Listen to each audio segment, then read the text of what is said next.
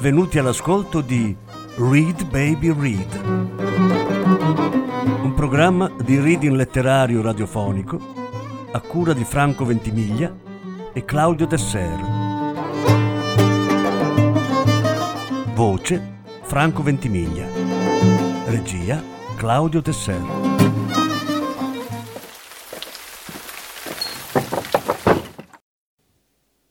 Jean Brûlé Vercors Il silenzio del mare.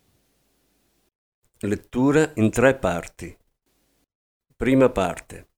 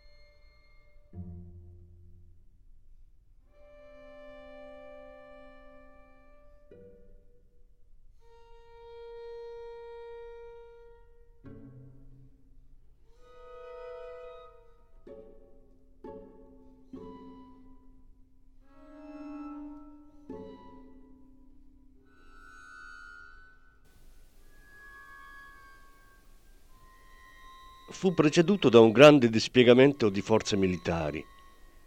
Dapprima due soldati, biondissimi entrambi, l'uno dinoccolato e magro, l'altro tarchiato, con le mani di un cavapietre. Guardarono la casa senza entrare. In seguito venne un sottufficiale. Il soldato dinoccolato lo accompagnava. Mi parlavano un linguaggio che supponevo fosse francese. Non capivo una parola. Tuttavia mostrai loro le stanze libere. Sembrarono contenti. L'indomani mattina una torpedo militare, grigia ed enorme, si inoltrò nel giardino. L'autista e un giovane soldato esile, biondo e sorridente, ne cavarono fuori due casse e un grosso fagotto avvolto di tela grigia. Portarono tutto quanto su, nella stanza più vasta. La torpedo ripartì e alcune ore dopo sentì il rumore di una cavalcata. Apparvero tre cavalieri. Uno di loro scese a terra e se ne andò a visitare il vecchio edificio di pietra. Tornò e tutti, uomini e cavalli, entrarono nel granaio che a me serve da laboratorio e vidi più tardi che avevano infisso il barletto del mio banco da lavoro fra due pietre in un buco del muro vi avevano legato una corda e alla corda avevano legato i cavalli. Per due giorni non avvenne più nulla. Non vidi più nessuno. I cavalieri uscivano presto con i loro cavalli, li riconducevano a casa la sera ed essi stessi dormivano sulla paglia che avevano disposto sul soppalco. Poi, la mattina del terzo giorno, la grande torpedo ritornò. Il giovanotto sorridente si caricò sulle spalle un'ampia cassetta militare e la portò nella stanza. Poi prese lo zaino che depose nella stanza vicina. Scese e rivolgendosi a mia nipote in un buon francese, chiese delle lenzuola.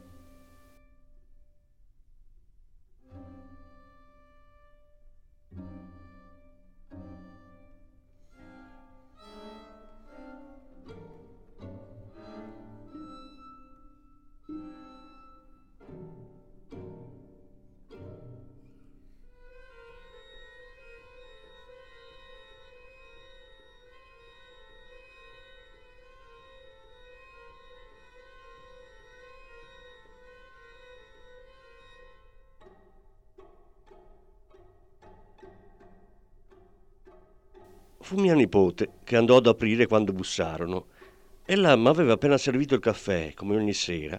Il caffè mi fa dormire. Sedevo in fondo alla stanza, relativamente nell'ombra.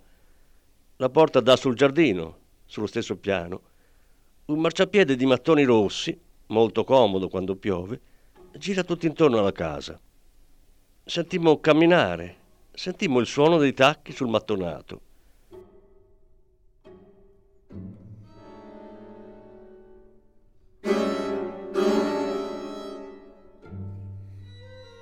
Mia nipote mi guardò e mise giù la tazza. Io tenevo la mia tra le mani. Era notte. Non faceva molto freddo. Quel novembre non fu molto freddo. Vidi la figura smisurata, il berretto piatto, l'impermeabile gettato sulle spalle come una cappa. Mia nipote aveva aperto la porta e restava in silenzio. Aveva sospinto la porta contro il muro, lei stessa si teneva accosto al muro, senza guardare nulla. Io bevevo il mio caffè a piccoli sorsi. L'ufficiale sulla porta disse Prego. Fece un piccolo saluto col capo. Parve misurare il silenzio. Poi entrò. La cappa gli scivolò sull'avambraccio, egli salutò militarmente e si scoprì. Si volse a mia nipote. Ebbe un sorriso discreto piegando molto lievemente il busto. Poi venne dinanzi a me e mi fece un inchino più grave. Disse: Mi chiamo Werner von Ebrenach. Ebbi il tempo di pensare molto rapidamente. Il nome non è tedesco. Un discendente di emigrati protestanti, forse? Soggiunse: Mi spiace moltissimo. L'ultima parola, pronunciata strascicando la voce, cadde nel silenzio. Mia nipote aveva chiuso la porta e restava addossata al muro, guardando dritto davanti a sé. Io non m'ero alzato. Pian piano deponevo la mia tazza sull'armonium e congiungevo le mani e aspettai. E l'ufficiale riprese: Naturalmente era necessario. Se era possibile l'avrei evitato. Penso la mia ordinanza farà ogni cosa per la vostra tranquillità. Stavo in piedi in mezzo alla stanza era smisurato e assai esile. Alzando le braccia avrebbe toccato le travi del soffitto. La sua testa era leggermente reclina in avanti, come se il collo non fosse stato piantato sulle spalle, ma alla radice del petto. Non era curvo, ma questo faceva come se lo fosse stato. I suoi fianchi e le sue spalle strette erano impressionanti. Il volto era bello virile e segnato da due grandi incavi lungo le gote. Non si vedevano gli occhi, che nascondeva l'ombra estesa dell'arcata. Mi sembrarono chiari. I capelli erano biondi e morbidi, gettati all'indietro, e avevano un brillio di seta alla luce del lampadario. Il silenzio si prolungava. Si faceva sempre più denso, come la nebbia del mattino. Denso e immobile. L'immobilità di mia nipote, anche la mia, senza dubbio, appesantivano quel silenzio, lo rendevano di piombo. L'ufficiale stesso, disorientato, restava immobile, finché al fine vidi spuntargli sulle labbra un sorriso. Il suo sorriso era grave e privo di ogni traccia di ironia. Con la mano egli abbozzò un gesto, il cui significato mi sfuggì. I suoi occhi si posarono su mia nipote sempre rigida e dritta. E io stesso potei guardare a mio agio il profilo vigoroso, il naso prominente e sottile. Tra le labbra semichiuse vedevo brillare un dente d'oro. Infine egli distolse gli occhi e guardò il fuoco nel camino e disse Ho una grande stima delle persone che amano la loro patria. E alzò la testa bruscamente e fissò l'angelo scolpito al di sopra della finestra. Ora potrei salire alla mia camera, disse, ma non so la strada. Mia nipote aperse la porta che dà sulla piccola scala e prese a salire i gradini, senza uno sguardo per l'ufficiale, come se fosse stata sola. L'ufficiale la seguì. Vidi allora che aveva una gamba rigida. Li udì attraversare il vestibolo. I passi del tedesco risuonarono nel corridoio, alternativamente forti e deboli, una porta s'aperse e si richiuse. Mia nipote tornò. riprese la sua tazza e continuò a bere il caffè. Accesi la pipa. Restammo qualche minuto in silenzio. Dissi, grazie a Dio all'aria di una persona come si deve. Mia nipote alzò le spalle. Si tirò sulle ginocchia la mia giacchetta di velluto e finì di cucirvi l'invisibile toppa incominciata.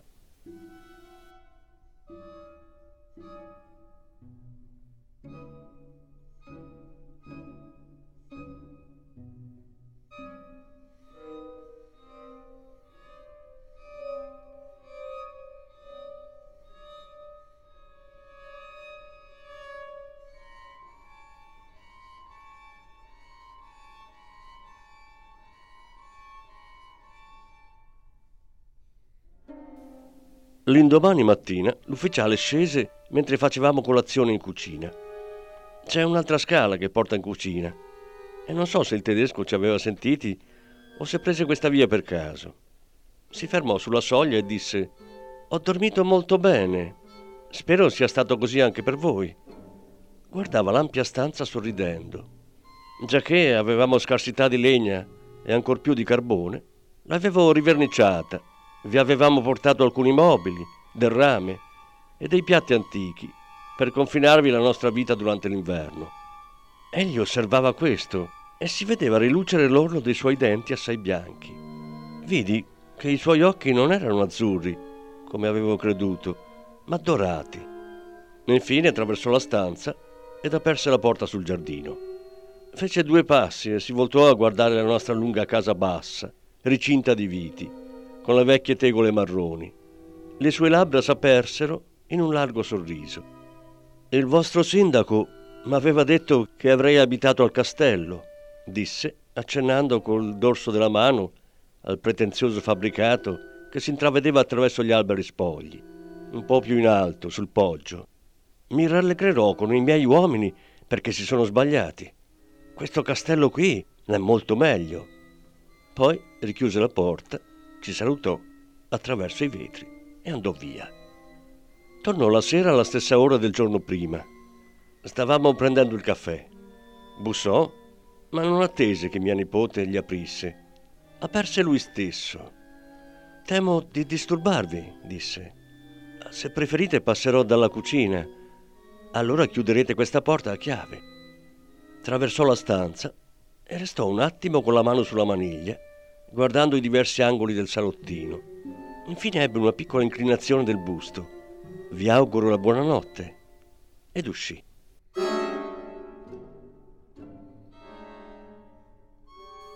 Noi non chiudemmo mai la porta a chiave. Non sono certo che le ragioni di questa astensione fossero molto chiare e molto pure. Avevamo deciso in un tacito accordo, mia nipote ed io, di non mutare nulla nella nostra vita fosse pure il più piccolo particolare, come se l'ufficiale non esistesse, come se fosse stato un fantasma. Ma forse un altro sentimento si univa nel mio cuore a questa determinazione. Io non posso offendere un uomo senza soffrire, si tratti pure anche del mio nemico. Per molto tempo, per più di un mese, la medesima scena si ripeté ogni giorno. L'ufficiale bussava ed entrava, pronunciava alcune parole sul tempo, sulla temperatura o su qualche altro argomento della stessa importanza, che tutte avevano come proprietà comune il non presupporre risposta. Indugiava sempre un poco sulla soglia della piccola porta, si guardava intorno.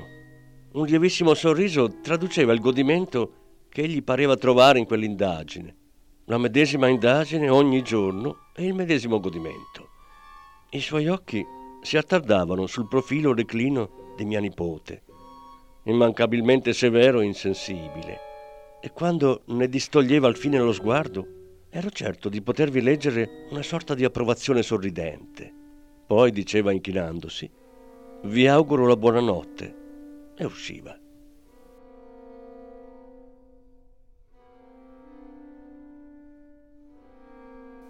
Una sera le cose mutarono bruscamente. Fuori cadeva una neve minuta commista a pioggia, tremendamente glaciale e umida. Facevo ardere nel focolare dei grossi ceppi che tenevo in serbo per le giornate come quella.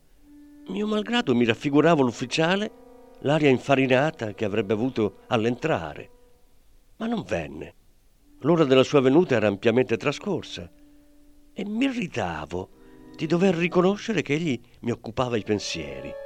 Mia nipote sferruzzava lentamente, con l'aria molto intenta. Al fine si udirono dei passi, ma venivano dall'interno della casa. Riconobbi al loro suono ineguale la maniera di camminare dell'ufficiale. Capii che era entrato dall'altra porta, che veniva dalla sua camera. Senza dubbio non aveva voluto apparire davanti ai nostri occhi in una uniforme bagnata e priva di fascino. Prima s'era cambiato. I passi, uno forte e uno debole, scesero le scale. La porta s'aperse e l'ufficiale apparve. Era in borghese. I calzoni erano di una spessa flanella grigia. La giacca era di tweed blu acciaio, intrecciato di nodi d'un marrone caldo. Era larga e ampia e ricadeva con una trascuratezza piena d'eleganza. Sotto la giacca un maglione di grossa lana grezza modellava il torace magro e muscoloso. Perdonatemi, disse, io non ho caldo. Ero molto bagnato e la mia camera è molto fredda. Mi scalderò al vostro fuoco per qualche minuto. S'accovacciò con difficoltà dinanzi al focolare, tese le mani le voltava da una parte e dall'altra. Diceva Bene, bene. Girò sui tacchi e offerse la schiena alla fiamma, stando sempre accovacciato, con un ginocchio tra le braccia. Qui non è niente, disse. L'inverno in Francia è una stagione mite. Da noi è ben duro. Molto. Gli alberi sono degli abeti. Delle fitte foreste, la neve pesa lassù. Qui gli alberi sono esili la neve sopra è un merletto. Da noi viene fatto di pensare a un toro, rozzo e possente, che ha bisogno della sua forza per vivere. Qui è spirito, pensiero fine e poetico. La sua voce era piuttosto sorda, di un timbro assai lieve. L'accento era tenue, marcato soltanto sulle consonanti dure. L'insieme assomigliava a un ronzio piuttosto cantante. S'alzò, appoggiò l'avambraccio alla mensola dell'alto camino e la fronte al dorso della mano. Era così alto che doveva chinarsi un poco e dire che io non ci arriverei neppure col sommo del capo. Restò abbastanza a lungo senza muoversi, senza muoversi e senza parlare. Mia nipote sferuzzava con vivacità meccanica. Ella non gettò gli occhi su di lui una volta sola. Io fumavo, semisdraiato nella mia vasta poltrona soffice. Pensavo che la pesantezza del nostro silenzio non avrebbe potuto essere scossa. L'uomo ci avrebbe salutati e sarebbe andato via. Ma il ronzio sordo e cantante se levò di nuovo. Non si può dire che rompesse il silenzio, fu piuttosto come se ne fosse nato. Ho sempre amato la Francia, disse l'ufficiale senza muoversi. Sempre. Durante l'altra guerra ero bambino e quello che pensavo allora non conta.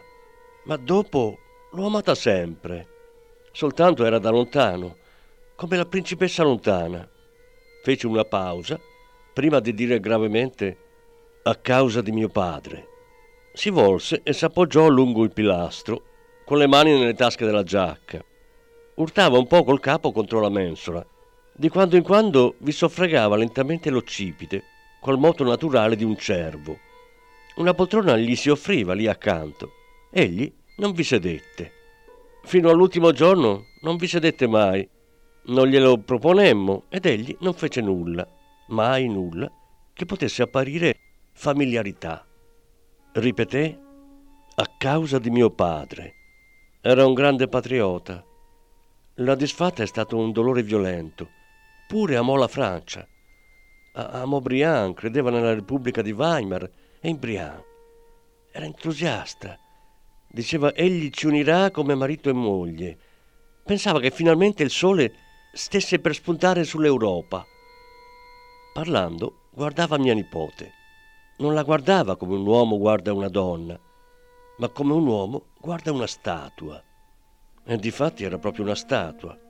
Una statua animata, ma, ma una statua. Ma Briand fu vinto. Mio padre vide che la Francia era ancora retta dalla vostra crudele alta borghesia da gente come i vostri Di Vendel, i vostri Henri Bordeaux e il vostro vecchio maresciallo. Mi disse, tu non dovrai mai andare in Francia prima di poterci entrare con elmo e stivali. Dovetti prometterglielo, perché era molto vicino a morire. Allo scoppio della guerra conoscevo tutta l'Europa, all'infuori della Francia. Sorrise e disse, come se questa fosse stata una spiegazione, sono un musicista. Un ceppo crollò e un po' di brace rotolò fuori dal focolare. Il tedesco si chinò, raccolse la brace con le molle. Proseguì. Non sono un esecutore di musica, sono un compositore. Questo è tutta la mia vita e così mi fa un effetto strano vedermi trasformato in guerriero. Pure non mi rammarico di questa guerra. No, credo che ne nasceranno grandi cose. Si raddrizzò, trasse le mani dalle tasche e le tenne a mezzo levate.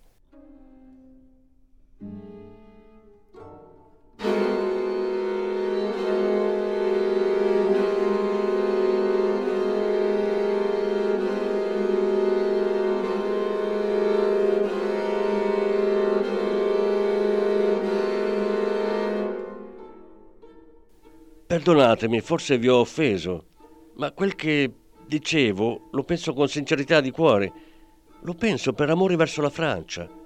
Ne nasceranno grandi cose per la Germania e per la Francia.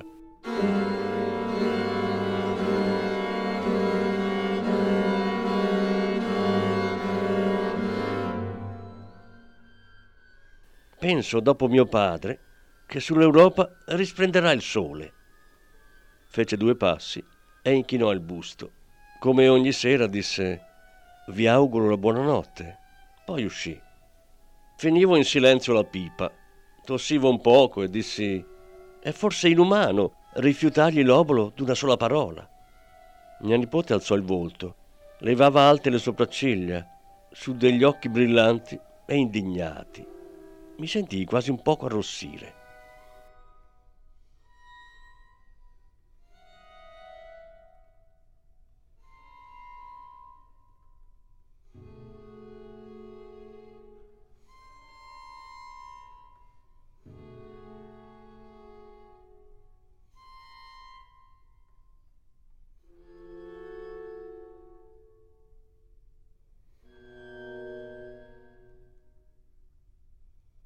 Dopo quel giorno fu quella la nuova forma delle sue visite.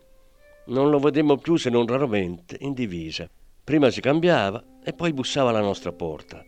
Era per risparmiarci la vista dell'uniforme nemica o per farcela dimenticare, per abituarci alla sua persona. L'una cosa e l'altra, senza dubbio. Bussava ed entrava senza attendere una risposta che sapeva non gli avremmo dato. Lo faceva con la naturalezza più candida e veniva a scaldarsi al fuoco, che era il costante pretesto della sua venuta. Un pretesto che non ingannava né lui né noi, del quale egli non cercava neppure di nascondere il carattere comodamente convenzionale. Non veniva proprio ogni sera, ma non ricordo una sola sera che egli ci abbia lasciati senza aver parlato. Si chinava sul fuoco e mentre offriva al calore della fiamma qualche parte di sé, la sua voce ronzante si alzava con dolcezza e vi fu nel corso di quelle serate, intorno agli argomenti che abitavano il suo cuore, il suo paese, la musica, la Francia, tutto un interminabile monologo, poiché non una volta egli cercò di ottenere da noi una risposta, un assenso o anche uno sguardo. Non parlava a lungo, non mai molto più a lungo della prima sera. Pronunciava alcune frasi, a volte rotte da silenzi, a volte concatenate fra loro con la continuità monotona di una preghiera, ora immobile contro il camino come una cariatide, ora accostandosi, senza interrompersi, a un oggetto, a un disegno che c'era alla parete. Poi taceva, si inchinava e ci augurava la buonanotte. Disse una volta, era nei primi tempi delle sue visite, dov'è la differenza fra un fuoco da noi e questo? Certo la legna, la fiamma, il camino si rassomigliano, ma non la luce. Dipende dagli oggetti che illumina, dagli abitanti di questo salottino, dai mobili, dalle pareti, dai libri nelle scansie. Perché questa stanza mi è tanto cara? disse pensosamente. Non è poi così bella. Scusatemi. Rise. Voglio dire, non è la sala d'un museo. Dei vostri mobili non si dice ecco qui delle rarità No, ma questa stanza ha un'anima. Tutta questa casa ha un'anima. Stava davanti alle scansie della biblioteca. Le sue dita seguivano le legature in una carezza lieve. Balzac, Barré, Baudelaire, Beaumarchais, Boileau, Buffon, Chateaubriand, Corneille, Descartes, Fenelon, Flaubert, La Fontaine, Franz, Gautier, Hugo. Che appello! disse con un riso leggero scuotendo il capo. E non sono che alla lettera H, né Molière, né Rabelais, né Racine, né Pascal, né Stendhal, né Voltaire, né Montaigne, né tutti gli altri. Seguitava a scivolare lentamente lungo i libri e di quando in quando si lasciava sfuggire un impercettibile ah, quando suppongo leggeva un nome al quale non pensava. Per gli inglesi, riprese, si pensa in un attimo. Shakespeare. Per gli italiani Dante. Per la Spagna Cervantes. Per noi subito Goethe. Poi bisogna cercare. Ma se si dice la Francia, allora chi si leva istantaneamente? Molière? Racine? Hugo? Voltaire? Rabelais? O chi altro? Si incalzano. Sono come una folla all'ingresso di un teatro. Non si sa chi far entrare prima.